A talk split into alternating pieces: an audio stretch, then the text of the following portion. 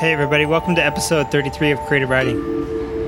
I'm your host, Lysander Theodore Anderton IV. On today's episode, I've got a serious question to ask you.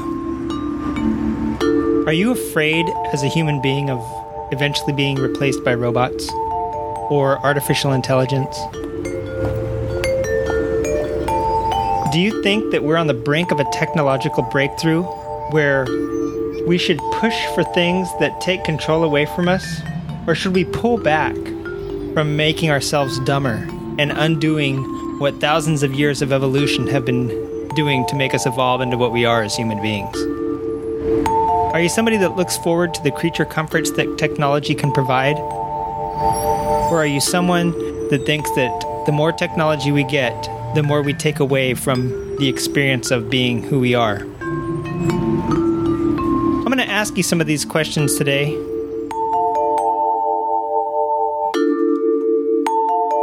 Let's begin our show.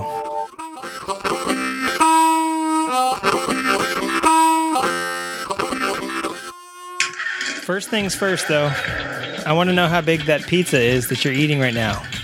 I hope everyone had a happy 4th of July. I know I did. I was down in America's finest city, California's number one destination for the 4th of July vacation, San Diego. I believe that's Spanish for whales. Never mind. So today is going to be, hopefully, a tech heavy show. Uh, a lot of car talk. So I, you know, for a motorcycle podcast to be car centric is a little bit weird, but bear with me. You'll see what it's all about. So before I get into all the fun tech stuff, the first thing I want to get into is I want to mention the ESPN bodies issue that came out. If you're not familiar with the ESPN bodies issue, that's where each year they take some famous athletes, uh, sports personalities, they get them completely nude and they photograph their bodies. And we're talking, you know, some very, very uh, beautiful people, you know, whether they're big or small, male or female. They're all, uh, I would say, at the top of their game. Check it out. In this issue, Ryan Dungey is on his motorcycle popping a wheelie naked. So, ladies or guys, uh, check him out and uh, see what true talent from the motocross and supercross world looks like in the buff. I gotta say, for an athlete, Ryan is in some pretty good shape, and it should be no, no, surprise since he's pretty much dominated the season this year and for the last few years. Now, last week, no, a couple weeks ago, he broke his neck at Thunder Valley.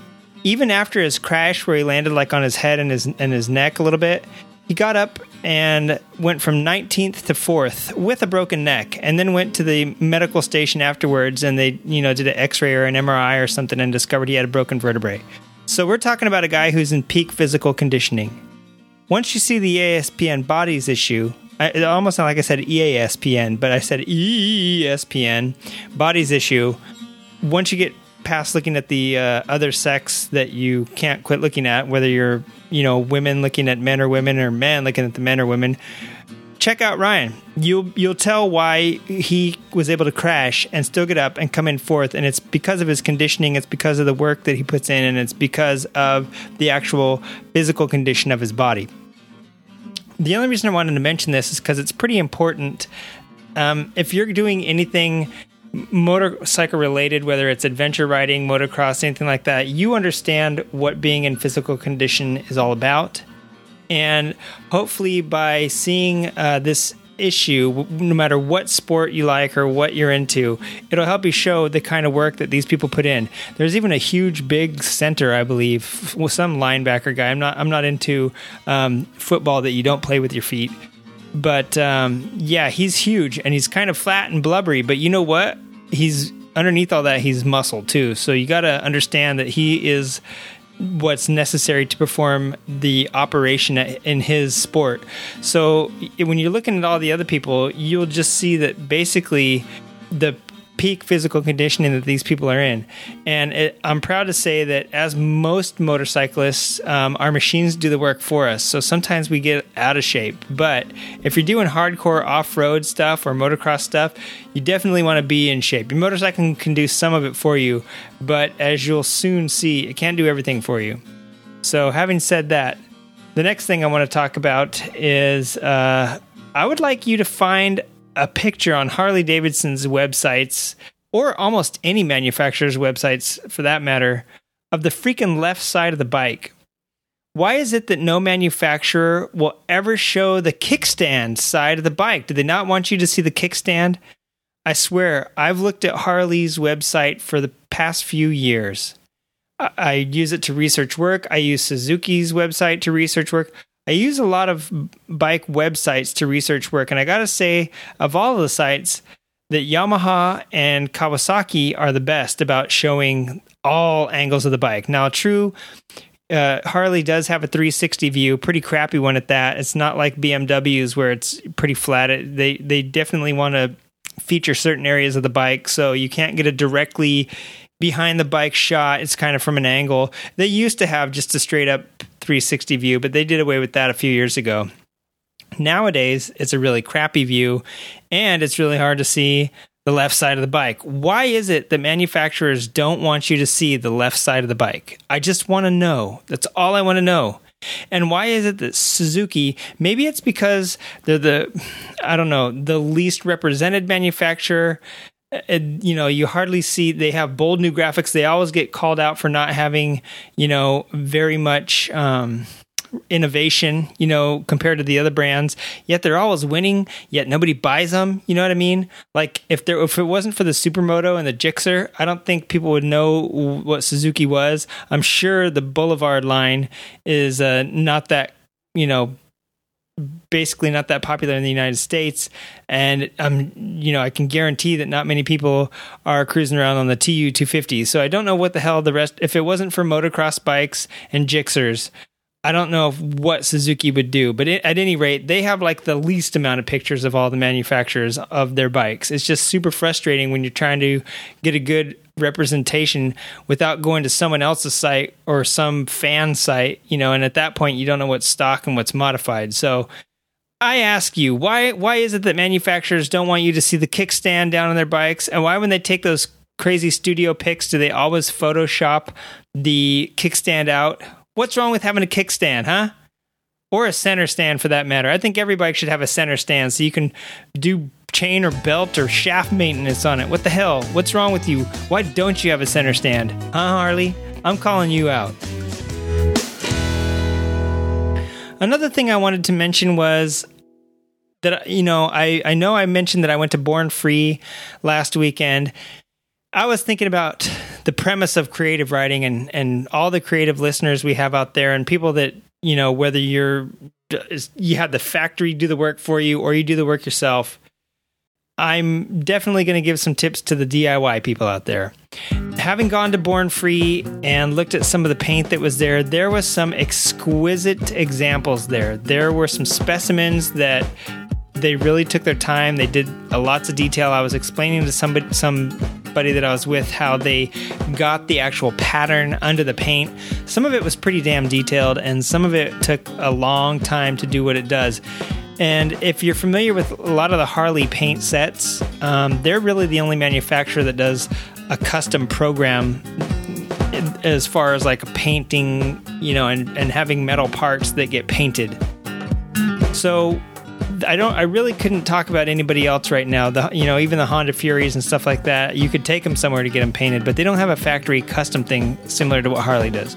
So when you order from Harley, you can get all sorts of bitchin' inlays. You can get all sorts of crazy candy customs. You can get all sorts of pinstriping and this and that. You you know the the possibilities are endless. And I know a lot of people don't really you know, for for whatever reason, people get divided. Like they don't like Harley, they like everything else, or they like Harley and they don't like everything else. Well, I'm here to tell you that I like all motorcycles. I work with all motorcycles. You know, I don't care what it is. From I'm, I guarantee you, from an accessories point of view, you cannot get any more in depth from the factory than Harley. They by far blow everyone else away when it comes to factory accessories. If you don't believe me, uh, go down and grab. Let me see. Do they? Do you still know what a phone book is? Does anybody? Do you, do you, guys that are listening know what a phone book is? And if you do, raise your hand. Okay, you do, and you do. Okay, you guys are old like me. Anyway, all you young folks that Google everything or you know look up on the websites for phone numbers and this and that, a phone book used to be this big fat like encyclopedia. If you're a teacher or an educator, think about your teacher's guide, the big old book that comes that tells you all your lesson plans and all that stuff for all of your you know whatever courses. Um, and if you're a fisherman, no, I'm just kidding fishermen can't read. Anyway, what I'm getting at is that it, basically the Harley Davidson parts and accessories catalog. I have one right here near me. It is roughly an inch and a half thick. If not, yeah, it's about the thickness of a 2x4. So a little bit over an inch. And that was a 2x4. It's like one and three quarters or one and seven eighths or something like that. Uh, anyways, you know, a Harley Davidson parts and accessories catalog is basically chock full of paints, paint colors, paint to match, all these things that you, you just won't find with other manufacturers. And not only that, but they're really detailed. They can come from a paint scheme, and, and actually, they've pared it down. There, it used to be crazy. I have, uh, well, I threw them all away because I don't need them anymore, but I used to have some uh, P&A catalogs from like 2006 and holy shit. I mean it was just nuts. You could have like knocked someone out with this thing if you threw it at them so basically going to born free and seeing all these cool paint jobs on these bikes reminded me of what you can't really get from it. You know you have to go to a, a show. Unless you're a harley owner and you flip through the P&A catalog you can't really see this from any other manufacturer. You have to go to a show to see the type of paintwork that was, you know, that was done there, the type of detail that people put into this stuff. And to know how they do it is, is pretty amazing. You see, you know, you'll see a lot of brushed aluminum that's been clear coated over with uh, colors, you know, little inlays, and it, and it adds depth. And what they do is they don't paint the bike, they, they brush it with the little tool and it makes marks, you know, on it. And they make a pattern. And then they lays, you know, they tape over that pattern and they basically paint around it and then they clear coat the whole thing with layers of clear coat and then they might even put like a metallic in some of the clear coat so that the whole thing just looks like you're looking through glass at the brushed aluminum and you're going how that looks like aluminum that looks like steel you know paint what the hell it's because it is it's the metal that you're seeing inside there and sometimes if it's yellow over the top of that and you're like well how do they like paint that yellow on there on those brush marks you know the brushed metal look well they add yellow to the clear coat. I, I don't know. It's hard to explain. If you saw it in person, you'd know what I mean. If you go to Harley's website and look at their P&A catalog, like I'm telling you, you can look up some of their uh, inlaid colors and things like that. They used to have a lot more. I'm, I'm not 100% sure. You know, you'd probably have to look in the in the uh, bag or shit to find it now. But regardless, you won't find anything outside of factory stuff like you will with Harley, unless you go to a show like Born Free. So the other thing I wanted to say is that, you know, these guys that customize the bikes go through all this painstaking trouble of putting these really bitchin' custom paintings, murals, all the shit, you know, protecting it. They, you know, painstakingly paint this on there and airbrush it on there and then they gloss over it and you have to like buff it out and you have to color sand it and all this shit just to get it to look glassy smooth you know like super glass finish. You know if you wanted it to look like a lumpy bag of shiny marbles then that's fine too. You know you didn't do that great of a work, body work job on it or whatever or it comes out dull or it just comes out um, orange peely. That's one thing. But I mean, these guys took some fucking time and did some great shit on these paint jobs. And that's what I wanted to talk about because I saw some other ones that looked pretty sweet. They passed the 10 10 rule, which is you're cruising at 10 miles an hour from 10 feet away. That thing looked bitchin'.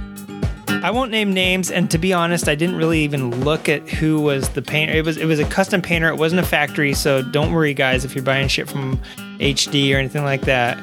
Uh, it was a custom painter there, and they had some of their stuff out on the table for you to check out and buy and see some of their samples.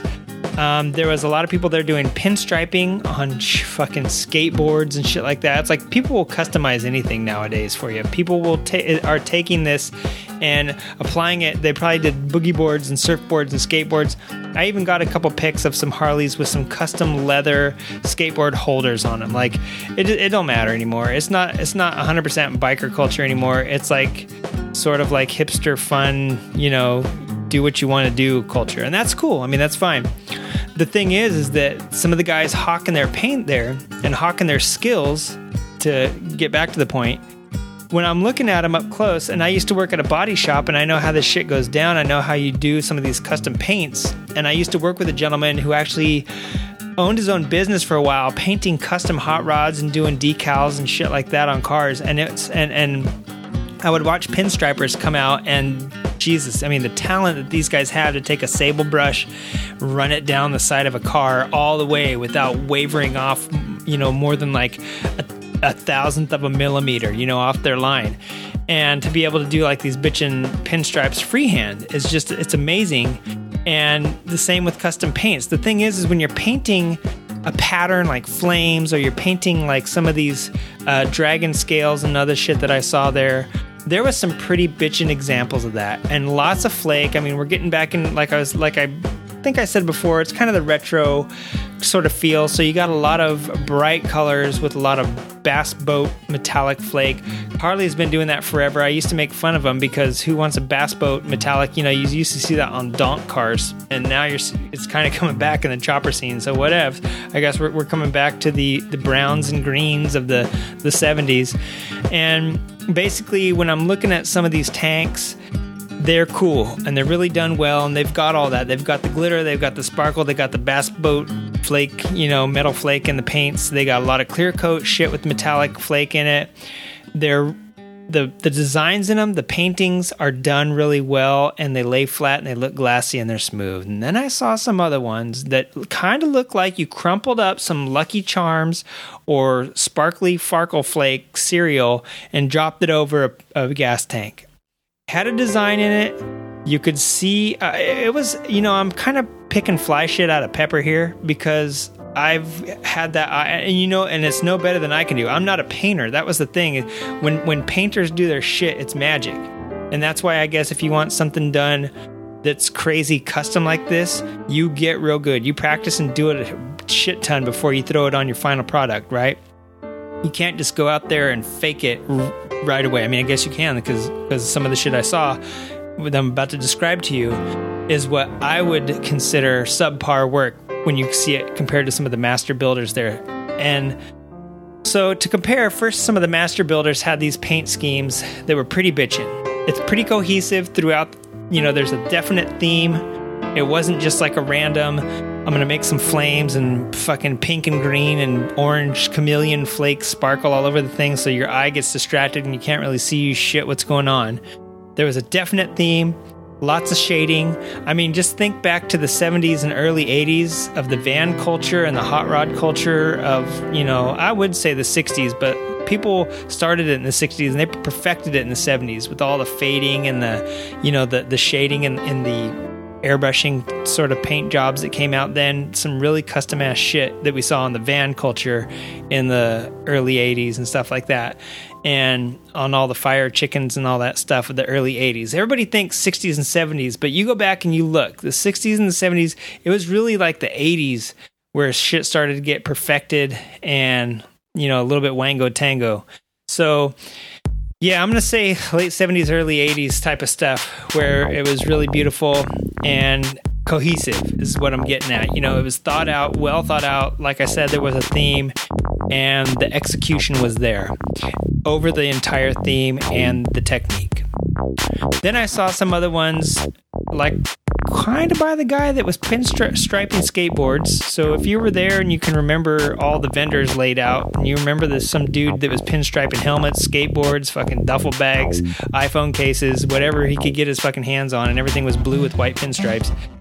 Um, there was a gas tank sitting right around there that that's the one I'm saying looked like you sprinkled uh, I don't know fruity flakes all over. You just crumbled it and sprinkled some metallic cereal flakes all over this tank. It was kind of gold and green and orange and pink and yellow and everything in between. And it kind of had that chameleon, you know, you really couldn't tell what color it was because it was so many sparkly metallic colors. They had done a design in it. I forget if it was flames. I don't think it was flames, but it did have like an organic design where the, the pinkish yellow green laid over the orangish reddish yellow yellow, you know, pink. And when I was looking on there, I was looking at the ridge right where the paints met. And the thing I was telling you earlier about the, the, the depth, you know, how things look deep and how things when you when you look at a paint job and you feel like you're looking into it, and that's done that's not a that's not an accident. That is done on purpose and that's a specific technique. That takes practice it takes time and takes materials to be honest so these guys that had this one out there just didn't have that. It kind of didn't look like they had a clear coat over it. It looked like they just had the metallic base coats down and that was it. And clear coat can only go so far because clear coat you know you, you literally have to spray like 10 layers on it to get it super super deep. However these guys didn't, didn't even look like it had a clear coat on it. It looked like it was just a hard metallic candy paint and what happens in that case is that you can't whenever you paint something you really got to feather it and you got to color sand it. And it takes a long time to do a paint job right the way some of these looked the way that some of the depth on some of these things looked and the, the way the lines were really clean on them there was a bike in particular that i'm thinking of that was blue and yellow with a swirled uh, metal like a brushed metal inlay on it and that one was a beautiful, beautiful Harley with a nice paint job throughout the fender, the gas tank, um, even some of the yellow in the paint matched some of the components on the bike, I believe. And that one was done well. That one did not have any jagged lines on it when you looked up close. That one had that deep um, clear coat feel because where they had the lines, where the blue was, was adjacent to the brushed metal and basically, if you were to just paint that on there, you would see the lip where the paint ended and the metal started. But they went over it with so many coats of clear and then sanded it, color sanded it flat, went over it and you know, you know, buffed it, went over it again with clear, color sanded it, went over it again with clear, color, you know, they did their layers so that what happened was the final layer is just one solid same level layer of clear over the over the tank. And when you do that, you have a smooth tank that you can run your hand over and you won't feel any bumps or any you won't indication of where the actual paint and the metal are separated underneath because what they've done is they've added this layer of like glass over it. And it's not glass it's you know a clear coat but at the same time it gives that glass feel because it adds shine it adds depth. And when you polish it up and do the final color sand and buff on it it just looks like polished glass. You know what I mean? And it turned out really beautiful. Kudos to the guys that made that bike. Um, maybe I can find some pictures. I don't think I took pictures of it, but it was it was blue with yellow and brushed um, brushed steel underneath. So if you remember that bike, you'll know what I'm talking about. Now let's flash back to the fruity flake um, cereal crumble tank. That thing you could tell where they had laid the tape down to separate the colors. It looked like they did a base coat on top of another base coat because there was definitely some a layer of paint there instead of blending in uh, seamlessly to the next layer. A lot of times when you lay a design down, you'll lay some tape, then you'll lay some paper over it, you spray your color, you let it dry, you bake it. You know, you the the enamel hardens, and or not enamel if you're in California anymore. It's water based paint, but it doesn't matter. Whatever type of paint you're using, once that top layer hardens, you peel the tape very carefully and you let it dry all the way. Because if you peel it before that, it will rip the edges. And even if it's so tiny, like I was really, I really looked close at this stuff. Like I said, it passed the 10 10 rule from 10 feet away at 10 miles an hour, you would never notice it. Maybe even 5 5. But I got up next to it and I stuck my face down and I was breathing on it. I was fogging up this motherfucker with my smelly ass breath, going, you know what? I see just blemish after blemish here compared to some of the other stuff out there uh, that's obviously winning awards for reasons. And this guy's over here hawking his stuff at this vendor booth. And I, you know, kudos to him. I mean, if anybody was was as critical about it, maybe people just want a cool looking tank, and sure, you take this uh, glittery pattern tank. But when you start looking at it real close, I could see right where he had ripped the tape. I could see little tears in it. He had laid a base coat over another base coat, and so you didn't have that flat layer like when you, like when I'm saying earlier. When you lay a when you lay your tape down, you put some paper down, you spray your design. You bake that, it hardens, everything's good to go. You peel the tape and it won't rip. Hopefully, you peel it very carefully. Even though it's cured properly, it shouldn't it shouldn't tear the the edge. It shouldn't make a blemish on the edge, and there shouldn't be any bleed under if you taped it right. And even if there is a little bleed under, you know when you when you prep the next part for paint, it, you can get rid of it. So what you do is now you go back over the part that you painted. You lay down some tape, you lay paper over that, you paint your new level. So now both levels of paint are theoretically on the same level. And then you kind of get that ready. You color sand and buff the whole thing. You throw your clear over, or you just color sand it. You know, you don't have to buff a you know non-clear coated thing uh, base coat you just you color sand it and make sure everything is the same level and it's all smooth and then you start adding your layers of clear and what it should do is the the the base coats should meet with no indentation no you know height differences especially if you color sand it down. And everything should look hunky dory and then you lay your you lay your um i'm sorry you lay your clear coat over it and it just wraps it basically in this final outer layer that smooths everything over and then you color sand above that. You know you get that all glass shiny smooth and that what that's what adds like that perfect touch. But what you can't do is you can't lay down some paint and then throw down another layer on top of that and then throw like another layer on top of that and then like just rip it off when it when it's good or when it's you, you think it's dried. Uh, if you're using certain types of paint you got to bake those things you know? You can't just like they can air dry sure but they're never really going to cure. It'll take like a week to cure that way. You got to bake them at at least shit i think our we used to bake cars at like 300 degrees you know when we were doing um, when i used to work in a body shop they used to bake them in this huge room. And it was you know shit I, I think it was 300 325 something like that. It's like putting a loaf of bread in you know but you're curing the paint.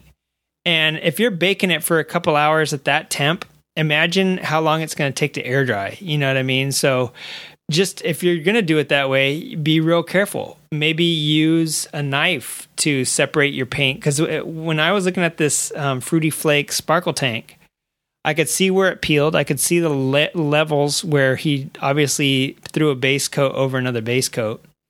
And I, you know, it didn't even look like he had did a final color sand on it or a final sand period on it. Um, it laid down pretty nice. I mean, it wasn't orange peely or anything, at least that I could tell with all the sparkle and glitter and distracting colors on it. But there was a couple bikes like that where they made a pattern in the paint and I don't know how they cured it or how they didn't cure it, but there was a couple bikes with blemishes, you know what I mean? I don't know if the builders are looking at that stuff cuz I don't know, you know, if the builders build the bike and have someone else paint it. I don't know if the painters were there with them. I don't I'm 100% sure how all that goes down, but I think the builders are the judges and if you've got a builder that's a proficient painter or, knows the techniques that they put into a real show class winning bike, then you'll know like some of the stuff that they see there that, you know, basically is a little bit subpar that could probably win it or lose it for you. So if you're thinking about doing a custom paint job on your bike and you're going to rattle can it, it's totally fine. Um, there's a lot of people that can take a rattle can and make it look like a factory paint job to be honest. And it's just it all goes into the prep. That's why painting is like part of the you know aside from the body work painting is like way more prep. I i would hate to be a painter. I was you know sketchy enough at, at doing body work. That that's hard enough to get everything to line up and get body lines to match. And you know especially if you got a lot of curves or contours or on cars nowadays how some body lines uh, run the length of the car, you know, and you want to look down it and see that it's straight.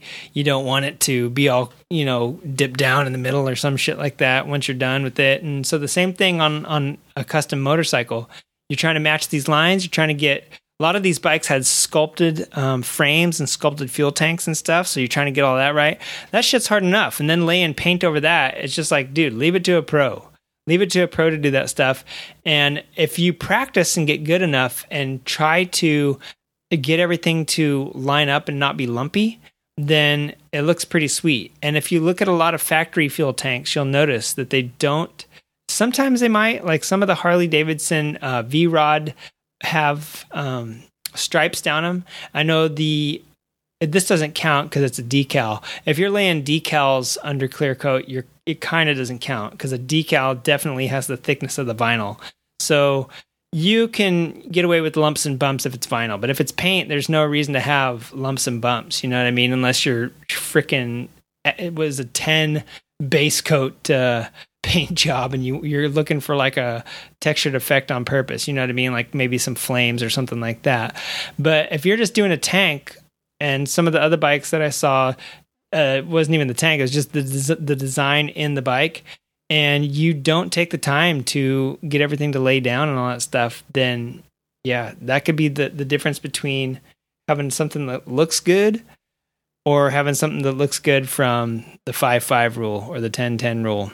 So, yeah, maybe in another episode, I will go over what little I know about painting and body prep and all that stuff because I think there's probably a lot of people uh, out riding right now that it's summer, but come fall, uh, in California, we don't really have a riding season, but I know in other parts that's like when you do all the customization. I know the stock versus square guys, right? stock versus squares. The stock is for square guys are doing an XS and they sent it out the paint and fucking 800 bucks, dude. So that guy better do do them a solid uh, on their XS 1100 because I tell you what, you could buy, you know, you could well, I don't know what they have planned for that thing, but that's pretty good coin for um, just a, a, tank and a couple fenders or wh- whatever they haven't painted. So, I mean, that's the price of perfection, though. You know what I mean? So, so yeah, maybe in maybe in a later episode, I will cover uh, the ins and outs of sort of customization to the best of my knowledge. All right. Well, now let's get on to our technological half of the show. And again, I'd like to know what you're eating right now. Yeah, that sounds good. I'm gonna go get something to eat too. I'll be right back. Ah, oh, fuck. Oh. Oh, Jesus. I just did the most dangerous thing ever. I'm home alone. Family's out of town still. Summer break for them. I just hiccuped while eating some of the world's hottest fucking hot sauce. Holy shit, more dangerous than wheeling a bike alone off a cliff in the middle of the forest. Oh, geez. I sound. Now I sound like Matthew Lillard and Christopher Walken had a baby. I don't know if I'm going to be able to do the rest of the show without sniffing every five seconds. That was a bad idea to take a dinner break in the middle of recording. Oh, God. I'm going to go drink some wine I'll be right back. Okay, I'm back, and I'm ready for some action. That's right, I'm ready for some action, I tell you. I'm ready to start talking about some technological breakthroughs. Something, you know. All right. Well, let's talk about some. Seriously, seriously. Now that I've now that I got your mind going, thinking about your custom bike paint and how shitty it probably looks that you did it in your garage with the rattle can. And actually, that probably looks better than somebody trying real hard with a spray gun that doesn't know what they're doing. So don't doubt yourself. And I've also asked you to find the a left hand OEM picture. I'm not talking about going to the internet and seeing what some squid posted up at their bike, but go to a, a factory site and you know Yamaha, like I said, has got pretty, pretty nice galleries, and I think Kawasaki does too. But go to like anybody else and try to find a fucking left hand side of the bike. You know, try to see what the kickstand. Where does it mount? You you can't. They don't like to show that. So now let's talk about something else near and dear to my heart totally automotive related stuff. Technology. Now, as humans, our bodies have been developing for thousands of years. I wouldn't say hundreds of thousands because I'm not 100% sure how old Homo sapien is, but I do know that for the eons that we've been alive, our body has been developing and it's been getting better. We've been getting better at fighting off disease. We've been getting better. You know, our brains actually got bigger. We've been developing more wrinkles in them to think deeper thoughts. Not if you're me. I still misplace my wallet every morning and I put it right by the bedside when I go to bed at night. But if you're the normal human, your body has been evolving in ways over the past millennia that, you know, techno- technology has come in throughout the eons, throughout the ages, and new technologies have made certain parts of our bodies obsolete.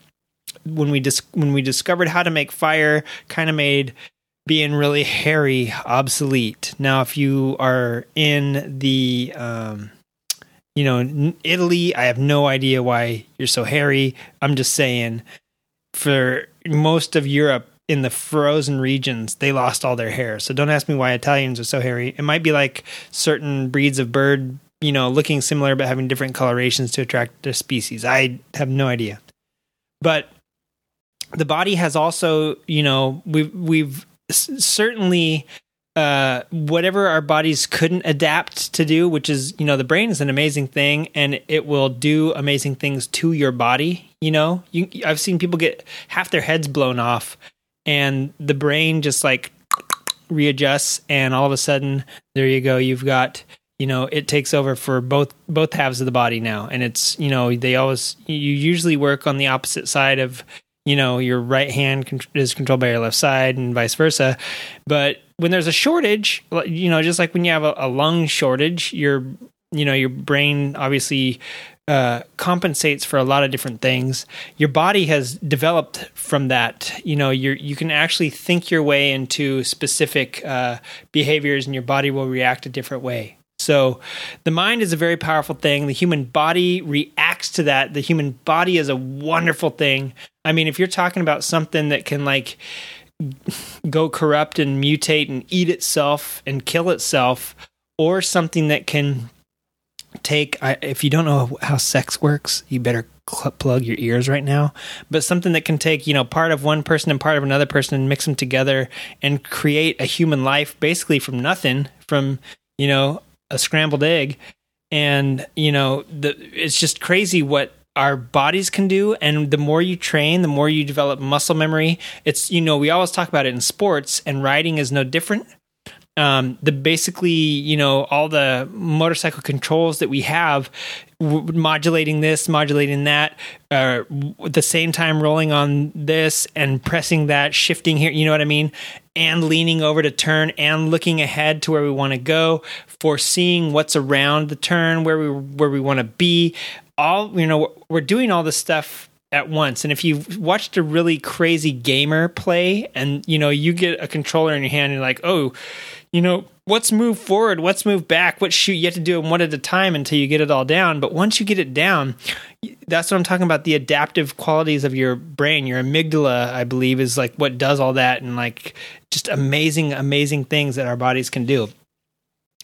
Over the course of, you know, the the dawn of civilization till present day, we have gone through certain cycles of having technology rise and fall and rise and fall. And the people that got used to technology got soft. The Romans talked about it. You know, the empire eventually declined because people weren't these hard fit warriors that, you know, when Rome first started, they were getting their asses beaten by the Samnites all the time.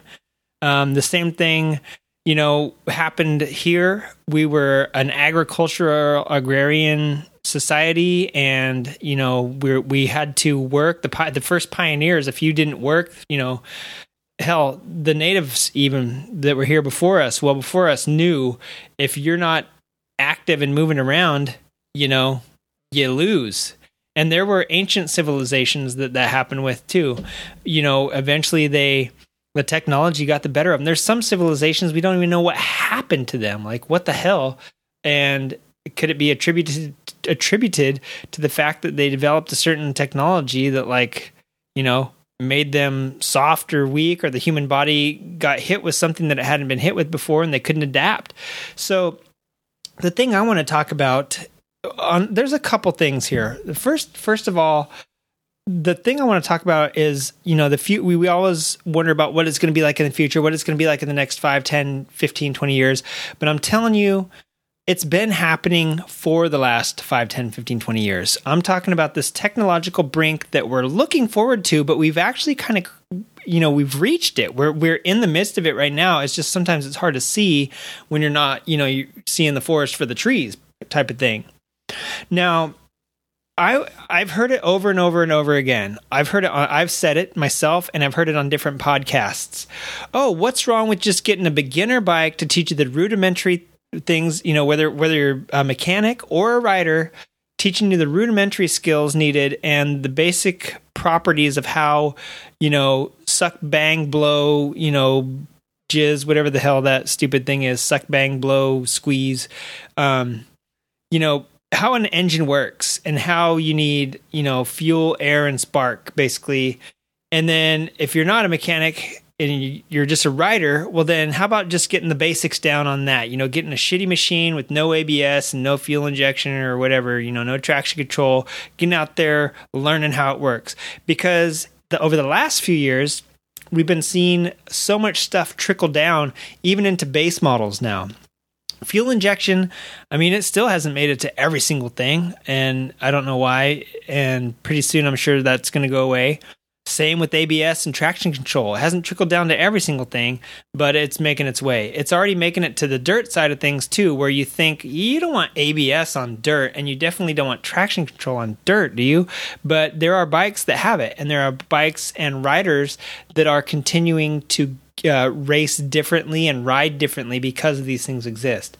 So this is kind of like a three or four, maybe even five part issue. And to begin with, I just want to talk about. I asked the question in the beginning: Should we should we push for things that take control away from us, or should we pull back from things that make us dumber? And I, you know, that's a kind of a tongue in cheek sort of thing because should we push for things that are luxuries and should we push for things that make it safer to ride? Should we push for things that advance us? And when I'm talking about that, you can look at any anybody that's been racing for the last 10 years. Valentino Rossi talked about it and I think Casey Stoner and Nicky Hayden, all these guys that have been racing around for some time that are still in it, and hell, you know, people like John McGuinness and Jeff May and all those guys that are that are older, you know, older racers have definitely seen it coming, you know, things have changed. And what it is is it's because the new guys that are coming in, the 16 and 17 and 18 year olds that are transitioning into you know, now the top tier uh, racing series what they do, they ride differently. And these old guys, to keep competitive, they've seen these technologies come and go. They developed a certain riding style, and over the last like five years, things have really changed, and things are really becoming integrated that were before. Um, I don't know if they weren't they were around. They just weren't an integral part of how they were like an add-on almost. You know what I mean? And it was kind of like something that uh, maybe was not necessarily considered necessary, but nowadays everything is traction control. Uh, let's just take that for instance traction control and ABS, and they go hand in hand. And also uh, stability control and stuff like that. All these all these little things that go hand, hand in hand, especially since the quote IMU launched, you know, at, at the uh, went around the, the motor show circuit a couple years ago. It's just gone off the hook from there. And basically, what it is is we're taking these bikes that really haven't changed that much. They might have been getting a little bit lighter. They're definitely getting more powerful, though. And the thing is, is you were doing the same sort of stuff. You can see that lap times have been going down and down and down. Uh, speeds have been getting faster and faster and faster.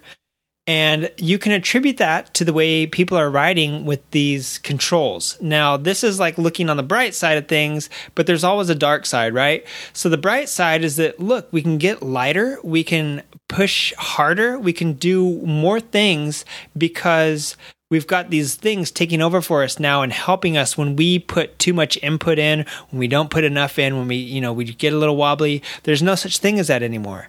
You're writing a computer. A computer is taking over your thought process and putting it into practice where you are just, you know, basically manipulating you you see where you need to go the computer sees what you need to do basically and that's how we're interacting with motorcycles these days be it some something as simple as um, okay a, a, traction control or en- engine management that cuts power to the motor to keep you from going in too fast or leaning over too far you know and this and that ABS. You know, it doesn't have to be super advanced IMU shit. I'm talking, you know, even ABS, simple ABS is already modulating the brake and keeping you from locking up the wheel because you're you're not doing it yourself. So we've already been experiencing this stuff from in, in a day to day. You know, whether you're a commuter, and, and then when you race, it just takes it to that next level. Or if you really push it on the streets, you know, you're taking the technology to the umpteenth degree to which it was designed for. And that's what's taking away from your muscle memory and your body. Uh, I actually heard somebody talking about playing video games and using that to memorize a track. It's great. I can tell you the twists and turn of tracks I've never been to that are in other countries.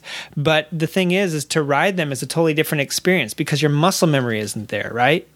So, with all of these things, these rudimentary things now becoming obsolete because you've got a computer enhancing the ride, you, you're seeing guys go faster you're also seeing it become a little bit safer. It won't let you do certain things, so you can push it that much harder. But guaranteed, you get on a different bike or you get on an older bike, you're to eat shit. You know, I don't think some of the people that that ride to the limit today could step back and do that 10 years ago on some of the machines that were out then, even the cutting edge stuff, because of the way that you know their muscle memory is a totally different skill set than what somebody's muscle memory from 10 years ago that has adapted to the new shit is. And i've heard people talk all about it. People had to adapt to marquez winning and, and as you've seen people have kind of been adapting and now he hasn't won every single you know race like he did in 2014 now people are catching up and now people are getting a little bit better and they're getting you know ad- adapting basically developing a new muscle memory skill set uh, to compete. And the thing is, is that you know, as far as I'm going to get into cars pretty soon here, so I don't want you to to fret because it, it all it all basically goes with um, you know technology and it, will it, translate to motorcycles you'll, you'll see but basically part of this um, stemmed from a text that i got from dr k. And dr k is a bloody moron but he doesn't get it. But the thing is he's an outsider looking in. So he was t- he was reading some stuff and he had listened to some podcast talk me talking about technology and all this and that. And here's a text that he sent me. I was wondering that with all the technological advances that are being put in vehicles and motorcycles, and what you've mentioned in previous podcasts about making everything easier and safer, if they would ever install slash have the need for a balancing system like segways and hoverboards have, so you wouldn't have to even put your feet down when you stop. Seems excessive, but it might help when you're leaning so you don't overbalance? Question mark. Now, I fired back saying that in my opinion, it was one more thing that would help the human body to unlearn what it's been evolving for thousands of years to learn innately, and that's balance. I know how hard it is to do a wheelie on a bicycle. Some people have balance, some people don't. I was a skateboarder for a long time, but it was hard for me to surf. It took me a little while to figure out snowboarding, but uh, I got really good at that. And it's because I get on there and do it. Now, if I had a board that balanced for me, or a bike that popped a wheelie for me, or even wheelie bars on my bike, I would not be able to wheelie a bicycle.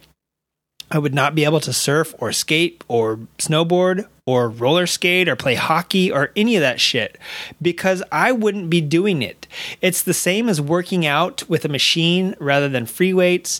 You, these there's these little minor things that happen in that situation where when you're working out with free weights and you're working out with the machine, you can't you you if you can bench press 225 with the machine or you can squat like 300 with the machine. Try and do that with free weights and i guarantee you won't be able to do it because your stabilizing muscles haven't developed.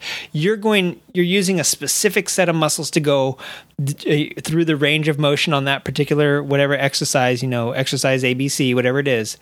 And your your stabilization muscles and the extraneous like extracurricular muscles haven't developed and what that does, that means that you can't really do a dead, you know, apples to apples weight at that particular um, exercise through that range of motion with the same stability and even the weight load.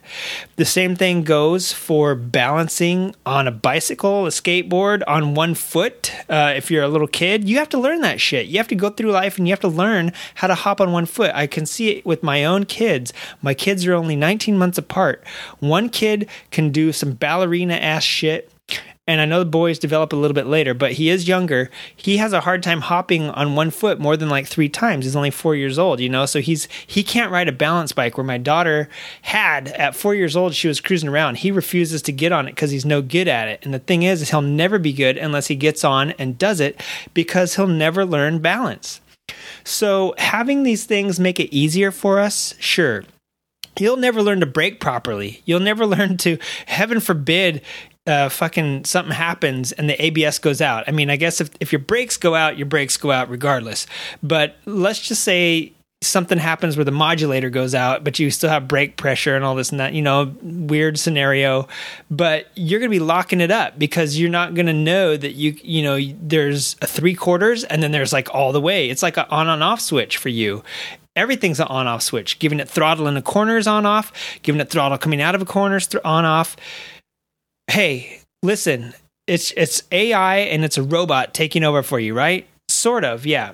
So I told Dr. K that you know basically your body has taken thousands of years to learn this shit. You'd also have to take into account several different things in that case, you know, gyroscopic moment, centrifugal and centripetal force, cornering, leaning over, all this shit that I didn't expect him to know since he doesn't ride, but there's a bigger thing than balance than, you know, an auto balancing uh, mechanism then goes into cornering. You know what I mean? It, there's there's a bunch of different factors at play here. So I did tell him that I also posted on our Facebook page that little C1 like weird enclosed scooter thing that they were planning. Hey, if you're enclosed and you're only on two wheels, sure, a self balancing thing could be great. I doubt you'll be cornering the same way you will on a motorcycle. You know what I mean?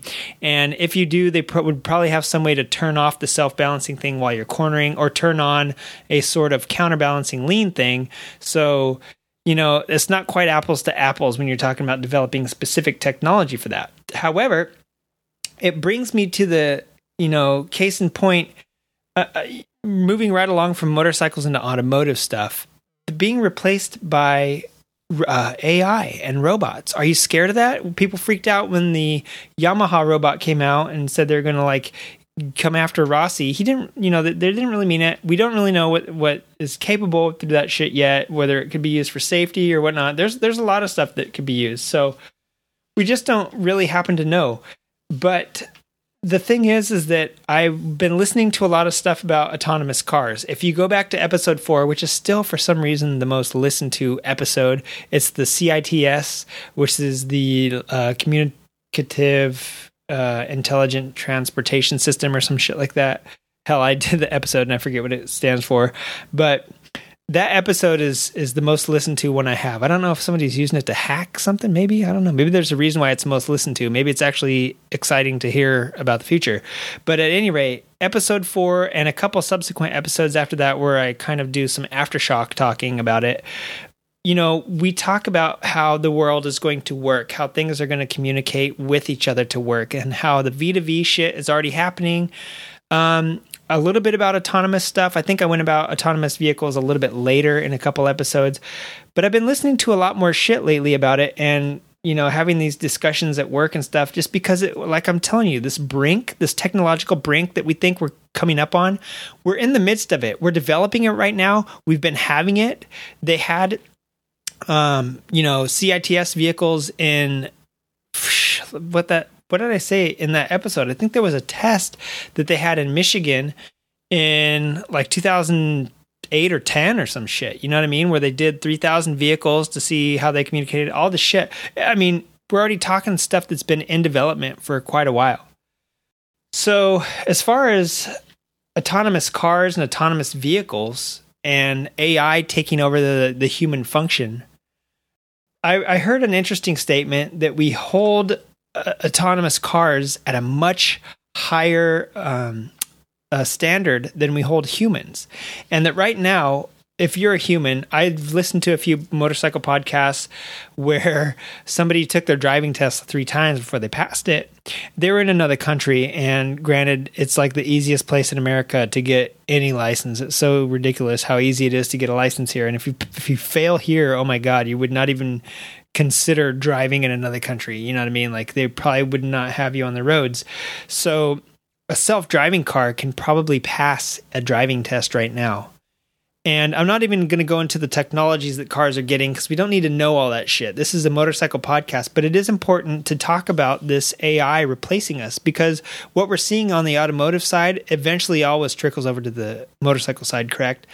And what I've been talking about already at length is the AI in your motorcycle, these assistive systems taking over for what you as a human have taken thousands of years to develop and learn. So you know, I was listening about Toyota, and let's go back to February of this year, actually, uh, Lexus. So, in February of 2016, there was a crash in Mountain View, California. And basically, it was a Google autonomous vehicle. It was a Lexus, and it had the Google autonomous system in place on this platform.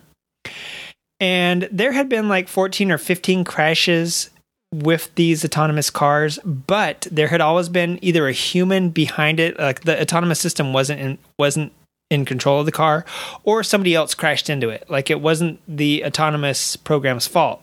So what makes this one significant is that they're saying that out of 1.4 million miles of driving collectively, all these autonomous cars and developing this shit, this is the first real accident that the car did. Now, the important thing, let me let me set the scenario up for you. so, from what I understand, there was you know the autonomous car there was a person inside of it they didn't have control of it though they, they couldn't interact the autonomous system had total control now the car was turning right and the lanes are pretty wide. So what it did is they've programmed it to act like a human and kind of edge over to the right hand side slow down and then turn. Well you know at the intersection there's they're never in the middle. They're always toward the intersection toward the um, you know right where the corner is the sewer drains that's where they put them they don't usually put them in the middle of the road. They put them they drain right before they get to the lowest point which is usually the intersection. And anyway that's where you want it draining if people are going to be walking across right there. You don't want it any extra shit to go down into the you know miss the middle and go down into the intersection. So they put big ones right there. Well what had happened was there was some sandbags covering it up because they were doing some construction. They didn't want the shit going down into the sewer. So the google car gets over and it slows down. It was only doing two miles an hour apparently according to the report that i uh, read and uh, show i listened to. It saw the bags so it kind of edged back to go around the bags. Well like i said the lane was wide. There was a bus behind the car the car saw the bus there and knew it was coming, and the bus was only doing like 15 miles an hour because it uh, was slowing down for the intersection as well, I guess.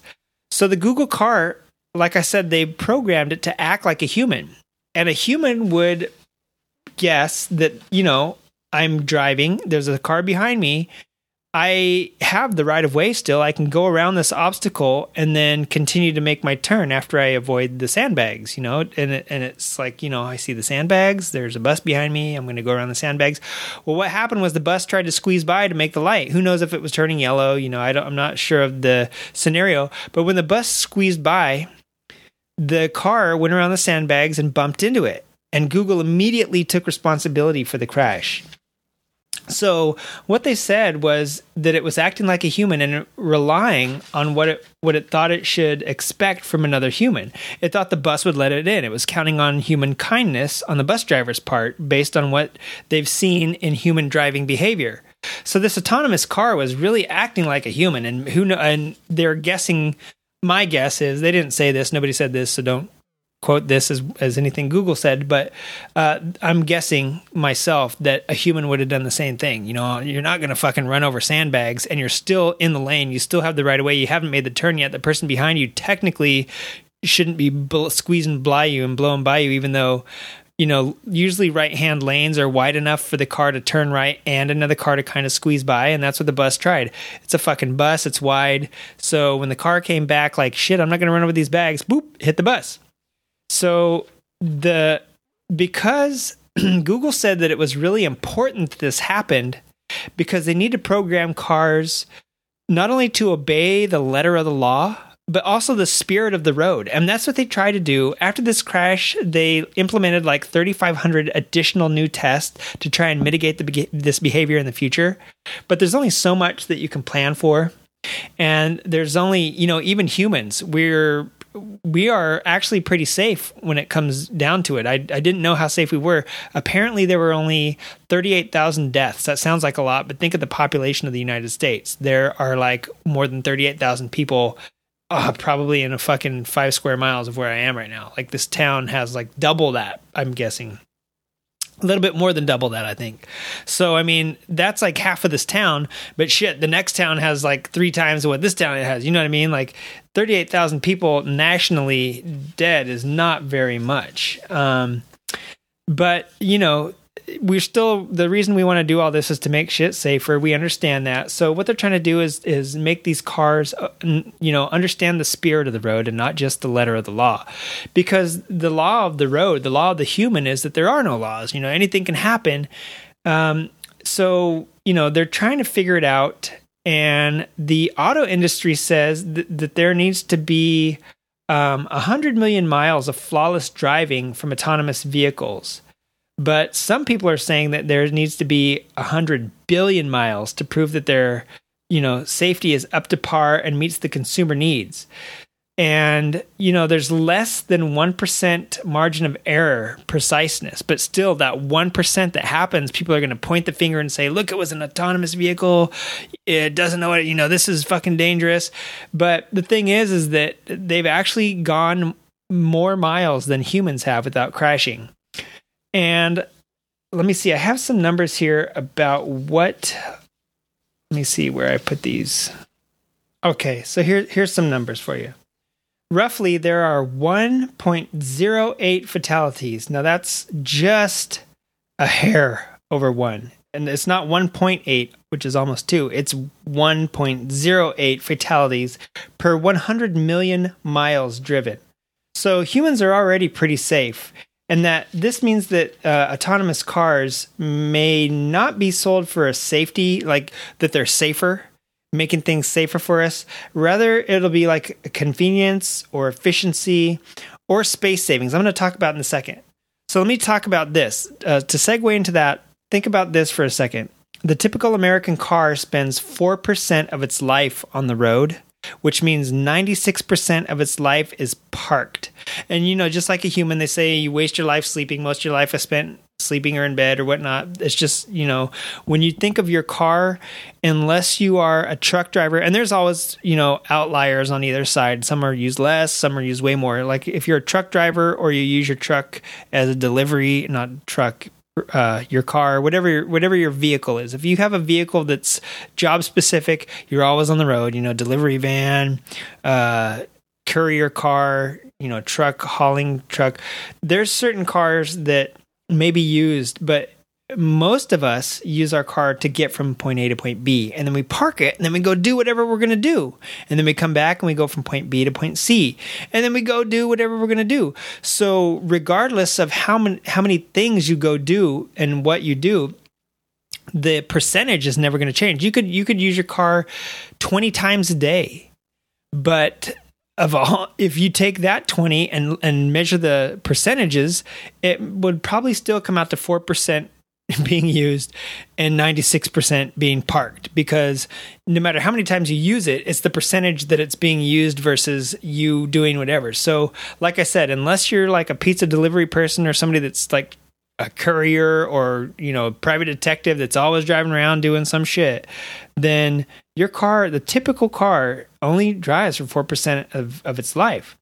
So the thing about the autonomous vehicles is that they're one one idea is they could be shared, kind of like Uber or a taxi.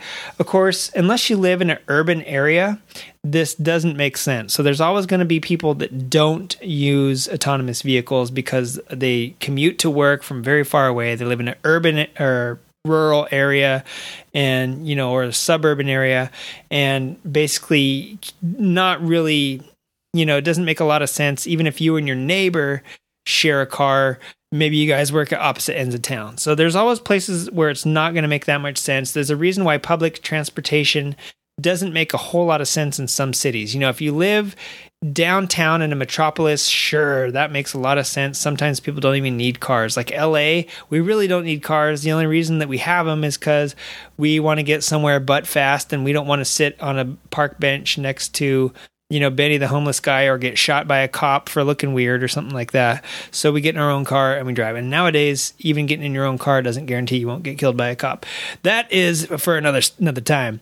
So anyway, you know, the the practicality to be honest uh, it probably makes sense now but we just like don't we know we're a little bit selfish we don't want to do that but also think about this what do you have in your car so you know, using a, an autonomous car, it could drop you off and then go get somebody else. So that that takes away the 4% lifetime of, you know, usage and the 96% of just sitting there. And it could just drop you off at work and then guess what? Drive back home, get your wife and kid and take them somewhere, you know, drop them off at school and at work. And then it could go out and do shit for, you know, whatever for somebody else if you had if you had shared cars. The thing that this could do was is reduce parking spaces at like works and at malls and things like that. If you constantly had a taxi taking you everywhere, you would never need a parking spot at a mall, right? Or you know, you could you could open up spaces to be used for other things like parks, recreation, other buildings. You know what I mean? It, it would really clear up a lot of space to have shared uh, autonomous vehicles. And like I said, that's not always practical. But in, in cases where it were, then fine. Like in New York, I know a lot of people just pay to park for months and months. I, have heard about it before. I've, I've listened to shows about people that lived in New York. Parking was atrocious. You basically get in fistfights over parking spots, especially in the fucking wintertime. You will pay to have storage for a place to put your car in for like eight months while you're not driving it, just so that when you do drive it for, you know, let's say the five times a year that you drive it, you can get out of the city or go upstate or whatever the fuck you do when you live in New York and you're not using you know, public transportation. Otherwise, you got taxis and shit. Now, think if everybody had a taxi, you would never need a parking spot. You would never need to fight over this. You'd never need to worry about getting a residency with a garage or a high rise, how many parking spaces your high rise has in it. And you can't have more than one car and all this bullshit. Same with San Francisco. San Francisco and parts of LA are the same way. I mean, I, I see where not having a car would be the greatest thing in the world because you wouldn't have to fight for parking, pay for parking, find parking. You could get dropped off right at where you're going and be done with it, and the car can go run around all day doing the same shit for other people, right? So that's one of the benefits of autonomous cars if we were to be able to use them like that. And you know, that then it comes into collectively who's going to buy it are you and your neighbor going to split it? And then it's going to split in between you two and then you know you're going to have to plan like a timeshare when you can go on vacation and when you can't and all this shit. I mean that's what makes all this shit kind of not worth it if you're looking at it from that point of view. But at the same time i mean autonomous vehicles can really really become valuable if we let them so one of the things that they were talking about is that it could free up spaces for parks and things like that. You know, the, the the less area you need to store a vehicle all day while it's doing nothing, the more area you have for other shit.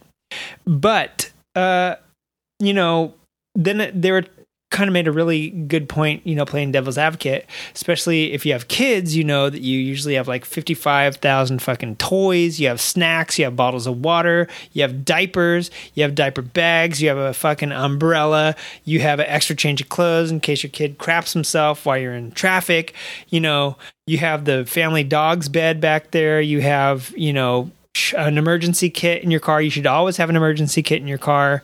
Um, uh, tool kit. Who knows what you have back there? Maybe you store a change of clothes. Maybe you keep your gym bag. There's a lot of shit that you keep in your car sometimes. And what happens then if you have an autonomous vehicle or if you have a shared autonomous vehicle? You know, then you're going to have to carry all that shit around with you and you're going to have to like account for that. There might be a new business model where we all have shared autonomous cars or we Uber an autonomous car to work and the new business model is that you go out and you own or or somebody owns locker spaces now. And now that doesn't become such a bad thing. You know, your work now I'm I'm, I'm guessing that locker spaces will take up much less uh, area than an actual parking garage. You could have a little locker shed or a little locker building, even make it a separate area at your work, something like some shit like that. You know what I'm saying? So it is a little bit of an inconvenience to think, especially the more shit that you have that you keep in your car. And especially having two kids, I know how that goes. You know, sometimes your car looks like a fucking city dumpster. And sometimes, like one time, it might look really really clean but you still have like a diaper bag or a bag of toys or beach supplies or some shit like that so there's a lot of stuff that people keep in their cars and you know that's the other thing about autonomous vehicles and and uh, coming on basically with all of this you know being shared as a as something like that where it could really be useful but there's a lot of things still that society hasn't worked out now those aren't like red flags, those aren't stop signs. Those aren't things that we can overcome. Of course, we can overcome that. We just need to live down a little bit, get rid of some of our shit that we've been collecting forever and all the things we think we need and get back to, you know, think think about last episode when I was talking about all these touring guys on their big ADV bikes with like 800 pounds of gear, which already side tangent probably overloads the gross vehicle weight rating for your bike because then you plop your ass on there and you have like 500 pounds of gear and you're only on a 650 and now it weighs 1,500 pounds. Yeah, think about it, dudes. Anyway, so to roll that back, you know, taking shit with you, imagine just just imagine being the guy on the Tour Divide like that I was talking about last week, where these mountain bikers go from Canada to Mexico or vice versa, depending on which way they're traveling. And uh, basically, they're doing that with the least amount of supplies that they have. They still have to have tents, they still have to have clothes for the inclement weather, and they still have to carry all these spares and tools and food. I mean, they do it with this little amount of shit. So we can do it, people. If they can make it from Mexico to Canada, you know, hell, even if they had a kid like on a baby carrier, that would be the ultimate race. Fucking A. Uh, you know, have a little kid in a baby seat in the back. Just add a diaper bag, you know, like they can do it, you can do it. You don't need your car to be, you know, the fifth or sixth room of your house, all right? So basically, that was one upside. The other thing with autonomous cars and basically safety. And I didn't, you know, I was thinking about this about motorcycles. I've been hearing more and more motorcycles crash, been seeing a lot more people crash. It's fucking human error. You know what I mean? And it's nothing that any of these systems and AI can can help you with. Um, you know, until they put like a a steering damper that's that can actuate the steering you know, uh, you know, mod actuate it and move it itself like a servo motor on there. There's nothing that it'll be able to do to help you if you get too stupid. And I just saw a picture of a dude crash his uh, YZ or his FZ09 or something on the internet, and it didn't show what he did before. He conveniently edited that part out but he said it got a speed wobble. I don't know what the fuck he was trying, if he was trying to wheelie or what the fuck he was doing, but it definitely tossed him at 80 miles an hour. So I don't. He said he was only doing 60 and tried to gas out of it and got up to 80, which could be. Those things are pretty quick, pretty fast. But at any rate, got a head shake and a speed wobble, and then eventually, you know, a tank slapper into a like a high side, and the guy went flying. So, you know, there's only so much that the the systems in place can do to help you to save you from your own idiocy. But on cars, it's a lot different. You know what I mean? And I listened to a show called Tech Stuff. I read an article from a newspaper called, or a, a site called The Verge. I've read some shit on New York Times and even from a manage, uh, claims management magazine, which I'll get to in one second but they all kind of address the same thing, which is, you know, if we're going to be talking about vehicles and safety, and going back to the CITS episode, episode four of creative writing, we're talking about how things interact with each other and how safety plays a part in that. Motorcyclists have the biggest amount of control, and we always probably will have. Yet that means that we'll always have the biggest amount of human error. Once cars are fully autonomous and you know people give up their their freedom in a car um, it really comes down to human error and motorcyclists as people that can have a lot of rider aids and stuff like that will never have a fully autonomous motorcycle unless you're riding on the back of that yamaha robot he's wearing the shirt that says honk if the bitch or whatever fell off so yeah. So, anyways, so we're already pretty safe, as I stated before. Humans have a less than, you know, uh, is barely over one fatality per hundred million miles driven. So this thing about about autonomous cars being safer, that's not going to be the selling point. It's going to be the ability to do that other shit, like run around and do other stuff for you during the day, while it should be, you know, a typical car would be parked. And once they're proven to be safe and they start working well, you can actually uh, argument has been made that you can start removing some safety features that we need for human error now.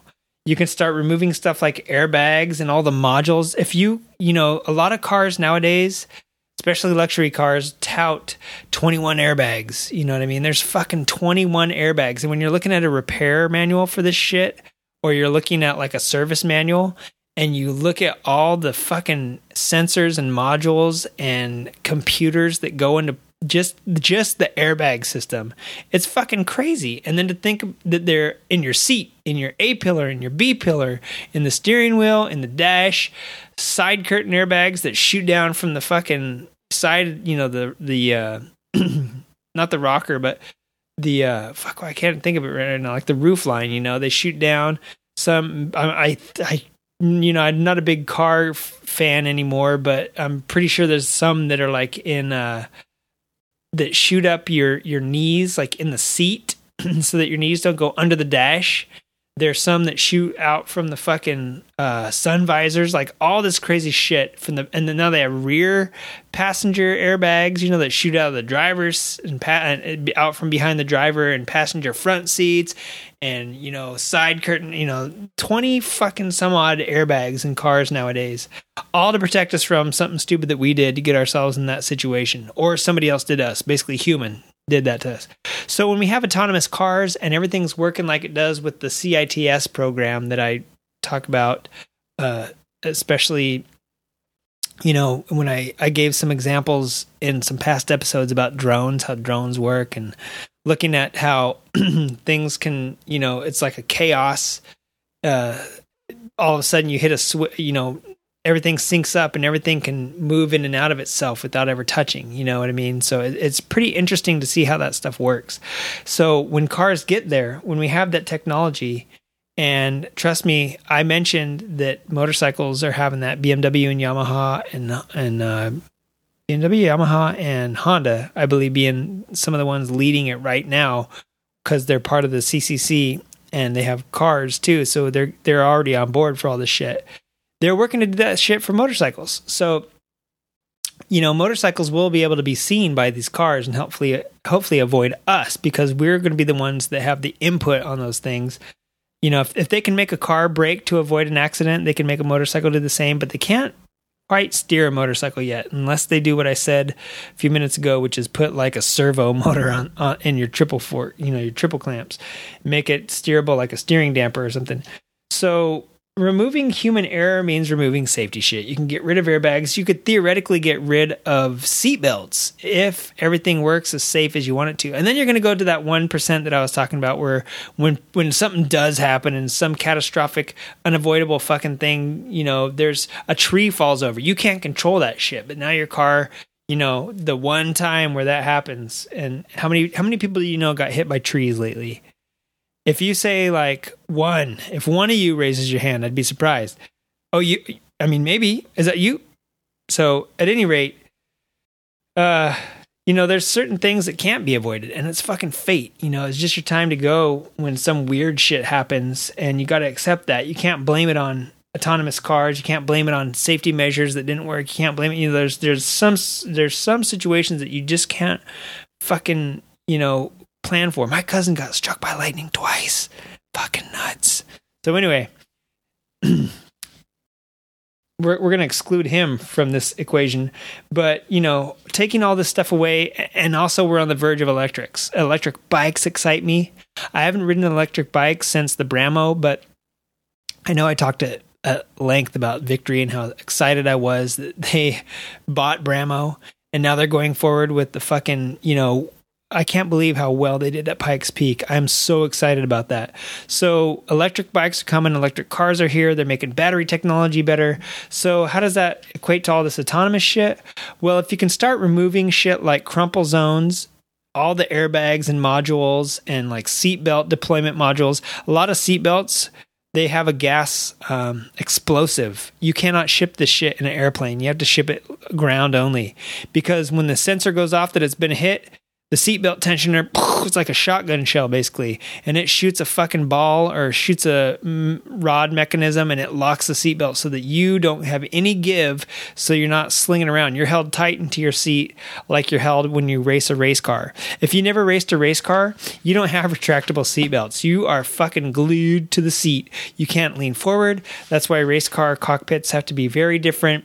And the steering wheel comes out to you and that's why they're removable because you have to like take it off to squeeze in there and then stick it on. And you if you got inside of a purpose built race car you would see how different it is because uh, you know the safety features are literally built into those things. So when you're talking autonomous cars and autonomous vehicles and being able to communicate with other cars and motorcycles and the your surroundings basically you'll see you can start getting rid of the shit that we have to have now because we have all these errors. You know what i mean? The only thing that you're going to have to have uh, you will never get to that point as long as there are motorcycles. Sorry to say that but as long as some guy can come over and fucking crash into you or come at you head on and not alter his course there is going to be the need for that shit. Cars could be totally autonomous, and that'd be cool. That'd be cool. You could never hurt somebody if you didn't, if you wanted to. You would have to like find a way to override the systems. You know what I mean? You'd have to hack the car basically. But if you're on a motorcycle, you can do that shit. And if people are driving non-autonomous cars, they can do that shit. So we're not to that point. We're still very far away from that point. So you know, let's give it another. There's still cars on the road from like the 50s and 40s nowadays. And granted, some of them are collectors' cars, but they're still commuter cars, daily commuter cars that I've seen still from the 80s on the road today. So, I mean, we're talking like 30 and 40 year old cars on the roads today being used as daily drivers. So, if you can kind of translate that, let's just say that even after autonomous shit becomes um, ubiquitous, then it'll take 30 or 40 more years for all the old shit to disseminate and go away and for the new shit to just all be autonomous. You know what I mean? So after autonomous vehicles come online, expect 30 to 40 years of um, I don't know, just basically assimilation before you see the shit going away. So we're not going to see all the safety shit that you worry about not using go away right away, but it it could happen. I mean, if we get everything online, it could happen. Uh, motorcycles are the only th- only reason I could see why you wouldn't need that because motorcycles are the ones that can still control themselves this far. Who knows what the future holds? But getting rid of all that shit that I mentioned the the airbag modules, all these control modules that you need for crash avoidance, crumple zones even you know they, they have to engineer crumple zones now but if if uh, they didn't have to engineer those in you could make cars lighter and that's great because now that the electrics are coming online that means lighter cars you could be more efficient with the same battery. You wouldn't have to have all this safety shit on board as well as the battery. So get rid of, you know, let's say 200 pounds of bullshit and that means you could either add another 200 pound battery and increase your distance or that same battery could give you afford you a little bit more power and uh, because there's less weight to push around. So that's an interesting thing to think about when we're talking about how all this shit gets together and and what they're working on right now. Now another thing about autonomous cars is the trolley problem. And i've heard this more than one time. And let me uh, read something to you real fast so this is from an article in Claims Management, the June 2016 edition. I found it and it's titled Round and Round Do Self Driving Cars Need Morals? And it's by uh, the author is uh, Greg Horn. And he said this is a direct quote. For many industry experts, seeing 10 million fully autonomous vehicles on the road by 2025 is a likely occurrence. This potential, coupled with recent issues surrounding accidents between self driving and human driven vehicles, brings many concerns to the surface. To date, the accidents that have been reported are a direct result of the autonomous vehicle's reliance solely on if then programming. For example, the autonomous vehicles won't exceed the set speed limit or cross a solid white line, uh, something that human drivers do every day to safely merge into traffic. And if there doesn't appear to be enough space when merging into traffic, then the computer driven vehicle's response will be inaction which is in contrast to human drivers who will use their turn signals to show intent to merge in hopes that it will cause oncoming drivers to slow down and allow their vehicle into the lane. Unquote. Now, that's what I'm talking about the, you know, judgment everything that we learn, muscle memory, all that shit I said at the very beginning of this rant and this whole segment about what we learn as people and how we've been adapting and and also what I said about obeying the letter of the law versus obeying the spirit of the road and how you will need to drive within traffic. And another important thing that he brings up and the whole you know title of the the um, article being "Do self-driving vehicles need morals?" is that it's the trolley situation all over again. And in a few articles that I read and a few shows that I've listened to on this, they keep bringing up the trolley question. The trolley question, I believe, is you know there is a you know you see a trolley uh, leaving the station and there's two people tied up on the track or no let me think. There's like one person tied up on the track or there's like five people tied up on the track. You can jump down and you can pull the lever but somebody's going to die. What do you do right? You need morals. Do you kill one person? Do you kill a bunch of people? I'm pretty sure or you know do nothing basically and it'll kill five people. Go pull the lever and divert it and it'll only kill the one person. So that that's a moral choice. That's the computer can't make that. You can program it if five then you know false if one you know switch to one one yes you know. You can program it to do that. But i mean the the illustration that they have in this article is basically something that somebody on another show said uh, this article has a little kid chasing a ball into the street from the left, an old person coming from the right, and a truck losing control and tipping over like a tanker truck coming straight for you. Now, what do you do? Do you swerve out of the way of the of the uh, tanker and hit the kid? Do you hit the grandma? You know, does the kid have a full life to lead? Does the grandma already, you know, at the end of her year? So you run her over and avoid the the the tanker altogether. You know, minimal damage to the car and no explosion of the fuel tanker, but uh, granny's dead, and you perhaps potentially save the kid's life and the truck driver's life and the driver of the car. You know, there's this whole moral thing that goes into effect, and sometimes I've thought about it myself when I'm riding, and I've thought about it while driving.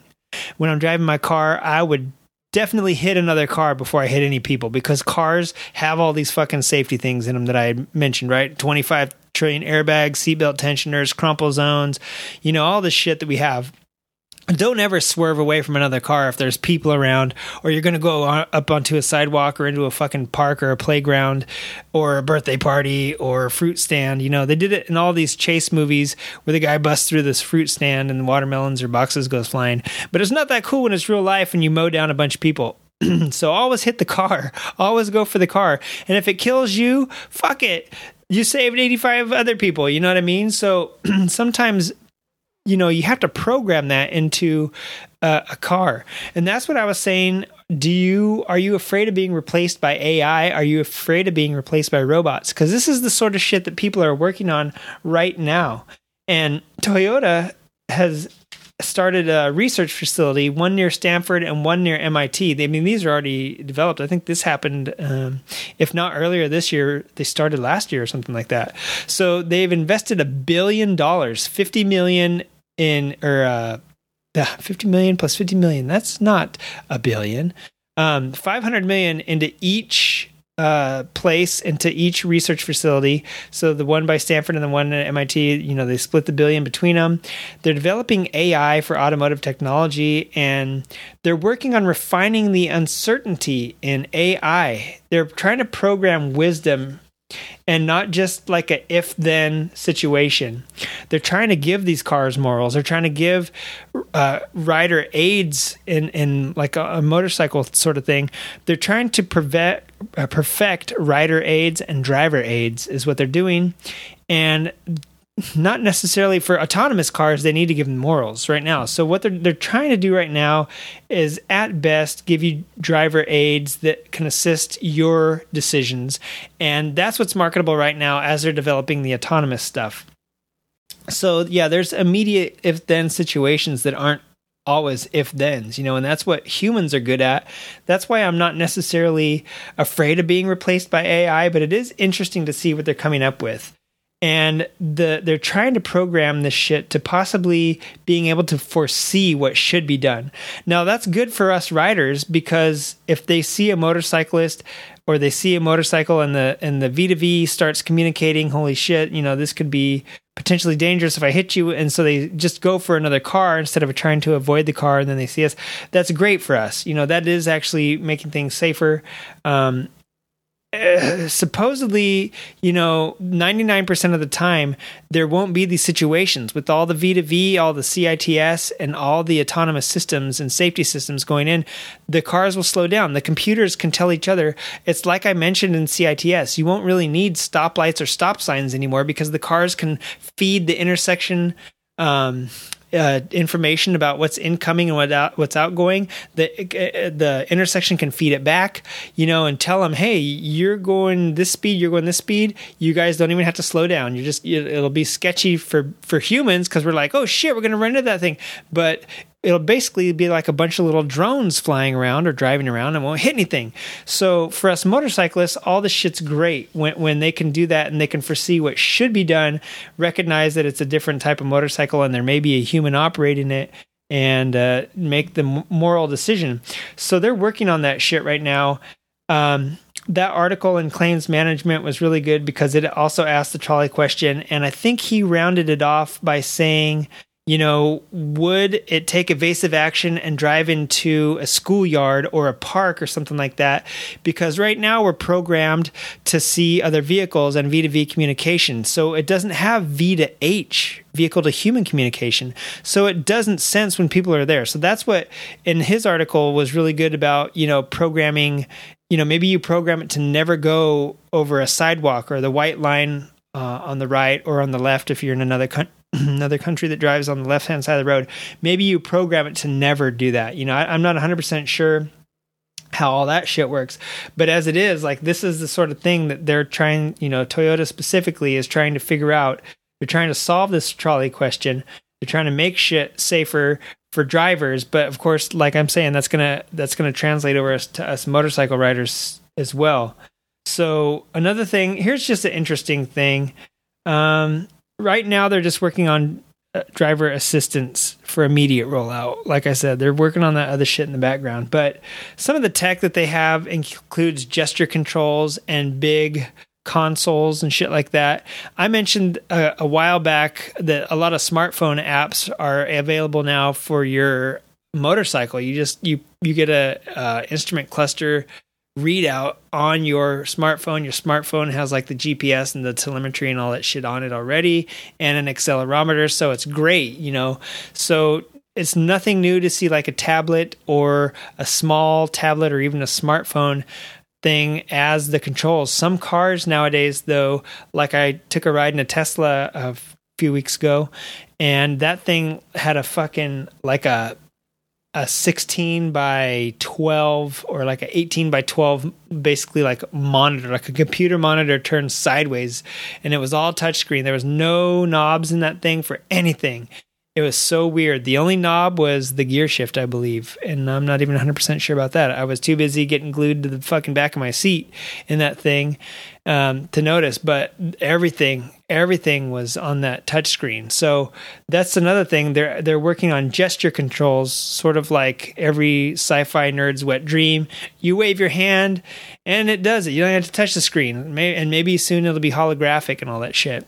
Another technology. I said I wasn't going to talk about the technology, so just briefly I'll touch on this. But autonomous cars that you stand outside and you wave it like a fucking air traffic controller, and it follows your hand signals and parks itself you know so uh, you, maybe you you could park cars super close together that way and you get out and since you don't need to open the door now you wedge it in between two super closely parked vehicles and we save on parking spaces that way even though your car shouldn't be parked for 96% of its life. And neither should your bike. Get out there and ride.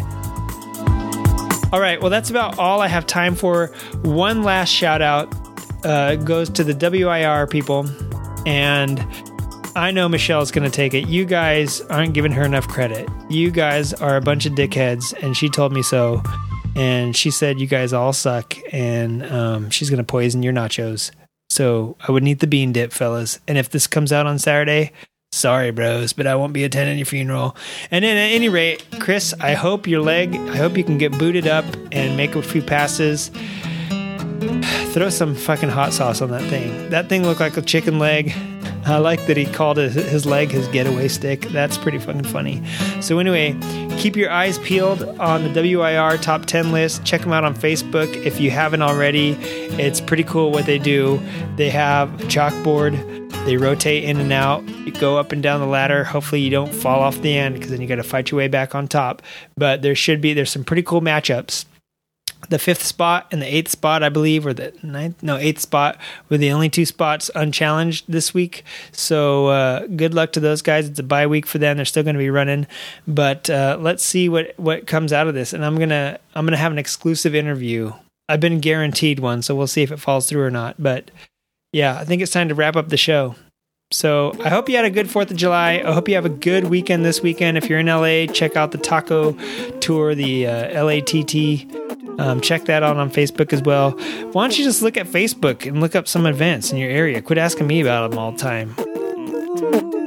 So, at any rate, that's it. Leave us a review in iTunes or Google Play I would say Stitcher, but I haven't submitted there. So wherever you get your uh, podcast, check check uh, out the show on SoundCloud. Leave a review there, like it.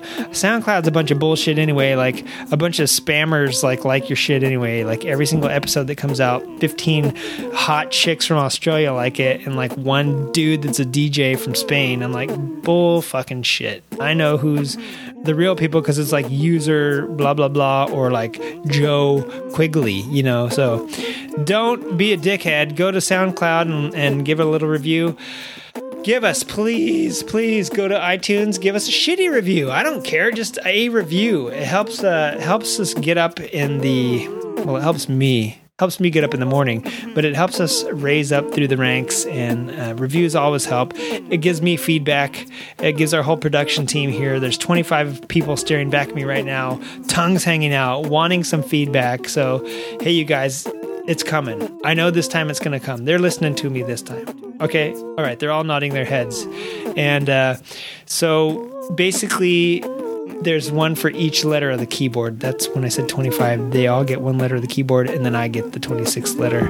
That's how we type stuff around here. We're, we're that dumb. So, anyway, yeah, please leave us a review, even if it's crappy. Please leave us some feedback on Facebook, like our Facebook page. You can find us at www.creative writing.com on the interwebs. You can also find us on Twitter at, at creative underscore writer. You can find us on Tumblr at creative-writing.tumblr.com. Find us on Facebook at facebook.com forward slash creative writing podcast. And as always, you can email the show at creative writing podcast at gmail.com. That's riding, not writing. Writing is for chumps that can read, and I can't do either of those things, so damn it. Anyway, go have fun, pop some wheelies, don't get shot by a cop, and don't do anything too stupid. You just had the 4th of July. We just celebrated the birth of our nation. So come on, man. Don't fuck it up this weekend and do something lame and get yourself in the clink. All right, peace out. I did such a good job this week, there's no bloopers. So maybe I'll make up a little shitty song for you. Good night.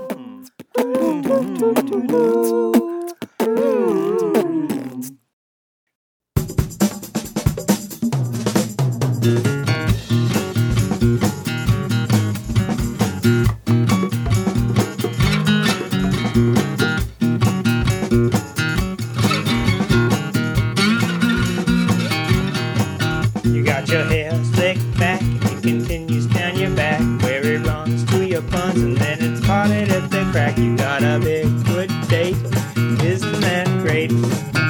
Get some flowers for your baby.